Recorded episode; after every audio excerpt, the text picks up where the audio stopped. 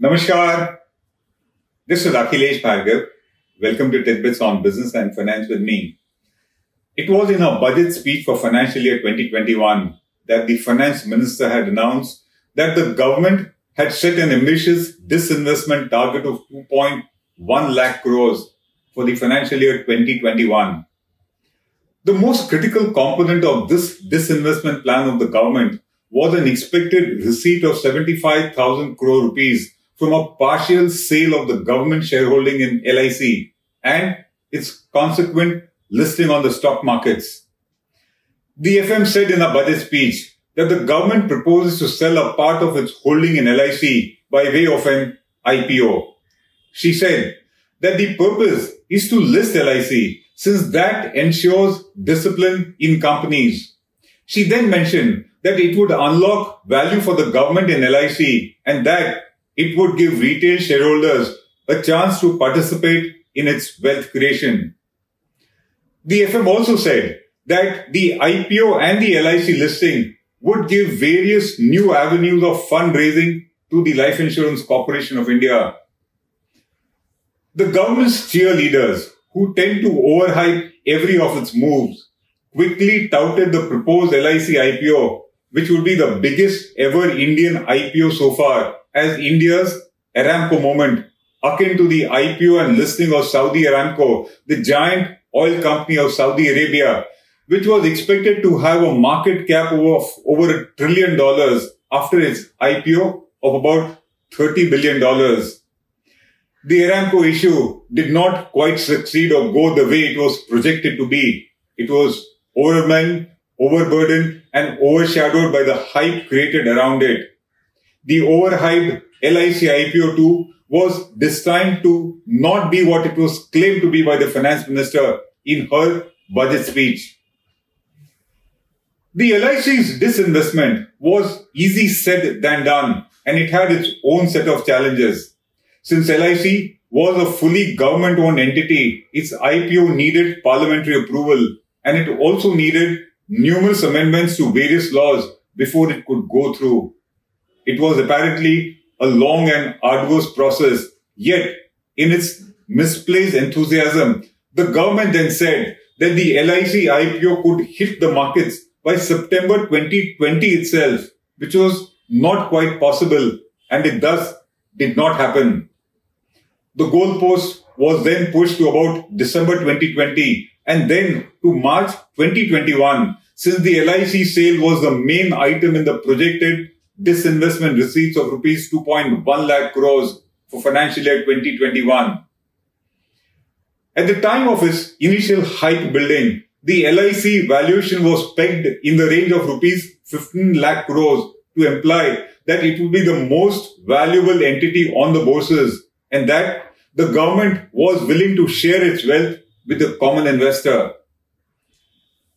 After the government missed its deadline of March twenty twenty-one, thereafter, with each postponement of the I P O deadline, it was very clear that the government was struggling to launch it, and it was also clear that the benefits of the I P O, such as the unlocking of value of L I C, sharing such value with the public, and disciplining the entity, all mentioned by the finance minister in the budget speech, were not quite getting achieved. It was also evident that the government was devoid of any strategy to launch the L I C I P O on its own terms. And that explains why, despite having decided in January twenty twenty itself to make the L I C I P O, yet the government was unable to launch the I P O and list L I C in the entire period of twenty twenty-one, when the I P O markets in India were at a frothy peak, and when even I P Os with the most questionable valuation and pricing and track record were raking in money. That was the time to launch it, and the government failed to do that. A number of challenges and weaknesses of the L I C I P O were exposed during this period of deadline postponement from one month, one quarter to the other. And what were those challenges and weaknesses? The first one, the markets were not convinced of L I C's projected valuation of upwards of twelve lakh crore rupees, and that the valuation would have to be pruned substantially for the I P O to succeed. And that is what had happened. It was finally valued at just about six lakh crore rupees.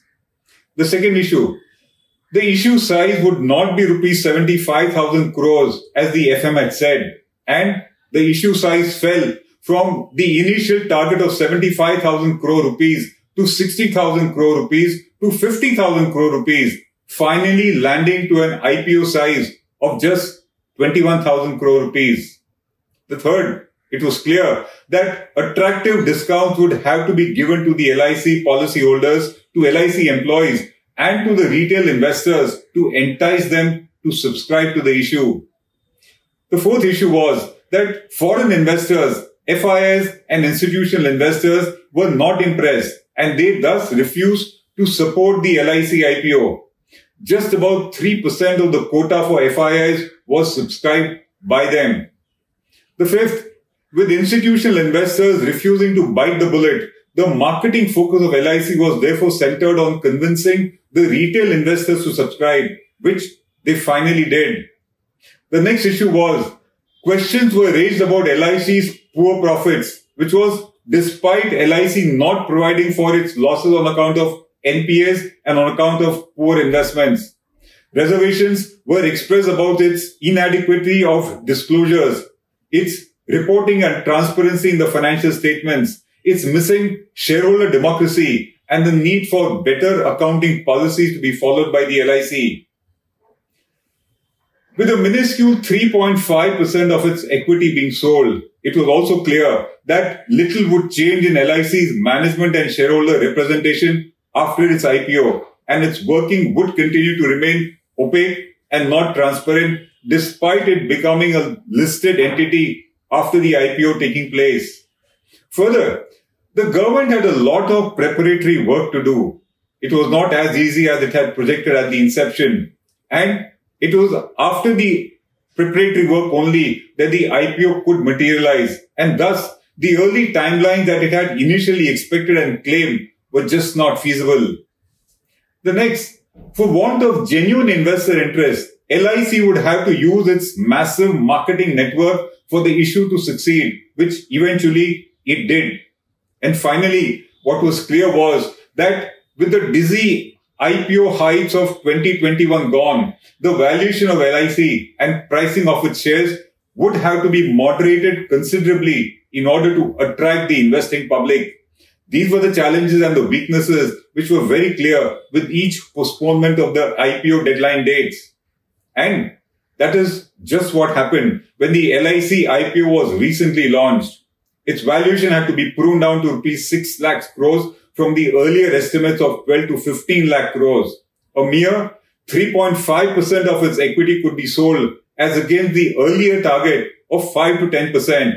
And despite a muted price of nine hundred forty-nine rupees per share, it was mainly subscribed by its policyholders, retail investors and employees. And F I Is kept away. Institutions did not give it a rousing response and many policyholders did not subscribe to their quota of shares despite the attractive discount of rupees sixty per share offered to them. Looking to the investor response to the I P O, the pre-listing grey market, which started from a premium of rupees one hundred per share, soon collapsed to a discount of rupees twenty per share, mirroring the popular market expectations. The market moods and the investor response had turned the tide and the premium that it was thought to command was no longer there. It was being traded at a discount in the grey markets. The government cheerleaders were now muted and their present narrative is that do not expect any listing gains from the I P O, but hold on to the I P O, the L I C share as a long-term investment. Don't sell it now. Of course, that suits the government. The larger issues about the L I C I P O are interesting and they are worthy of a discussion. The first issue, the L I C I P O to us was devoid of a strategy inherent to any large I P O. All that the government wanted was to raise money, which it did, but very poorly by not hitting the I P O at the best time, which is last year, twenty twenty-one. The only goal it achieved out of the many that the F M had mentioned was unlocking value for the government. Listening to us will do little to discipline L I C, as the finance minister claims. The second point, If you look at the L I C I P O from the parameters of valuation, pricing, issue size, investor participation, investor profile, I P O timing and listing gains, then the I P O was certainly not a success by any of these parameters or measures. The third and very important, with a mere three point five percent shares given to the public, that is just not enough to start a cleanup at L I C and make its functioning more transparent and accountable, which is the most important factor for the buildup of shareholder value in the long term. To us, it's a case of listing tokenism, which will bring in no shareholder democracy and activism in L I C, and thus little will change in the overall management and functioning of the corporation. The next point here comes is that a lot of cleanup is needed in L I C to build up shareholder value and to inspire the market. It has yet not recognized and provided for losses due to N P As, bad investments, et cetera, and neither has it marked its investments to the market price to show a true and correct financial position of the organization. Its quality of disclosure and reporting will need significant improvement to make it worthwhile and inspiring for the investors to invest in the shares of L I C. The little public holding in L I C will not be able to prevent the disastrous investment decisions of L I C from time to time, like its purchase of the bankrupt I D B I Bank then for over rupees fifty thousand crores, thus putting public money at peril. To us, nothing will stop the government from misusing the L I C money in this manner by this token and specious listing of L I C. And finally, according to us, there is no reason to believe that the I P O and the listing of L I C will transform its management, and it will transform its culture to make it a far more efficient and a far more profitable organization. The listing, the debut of the L I C share yesterday at a nine percent discount to its issue price are now being attributed by the government bosses to the prevailing bearish and negative sentiments in the secondary markets. They say the secondary markets were not good and thus the listing at a discount. But that's a misleading claim, since there was a bull run yesterday itself and the Sensex went up by over a thousand points, its highest gain in three months. And at that time, when there was a bull rush, the L I C debut was at a discount, the share was struggling. The fact is that the euphoria and the hype created by the government cheerleaders is over, and the present popular investment sentiment is not so upbeat about the L I C scrip.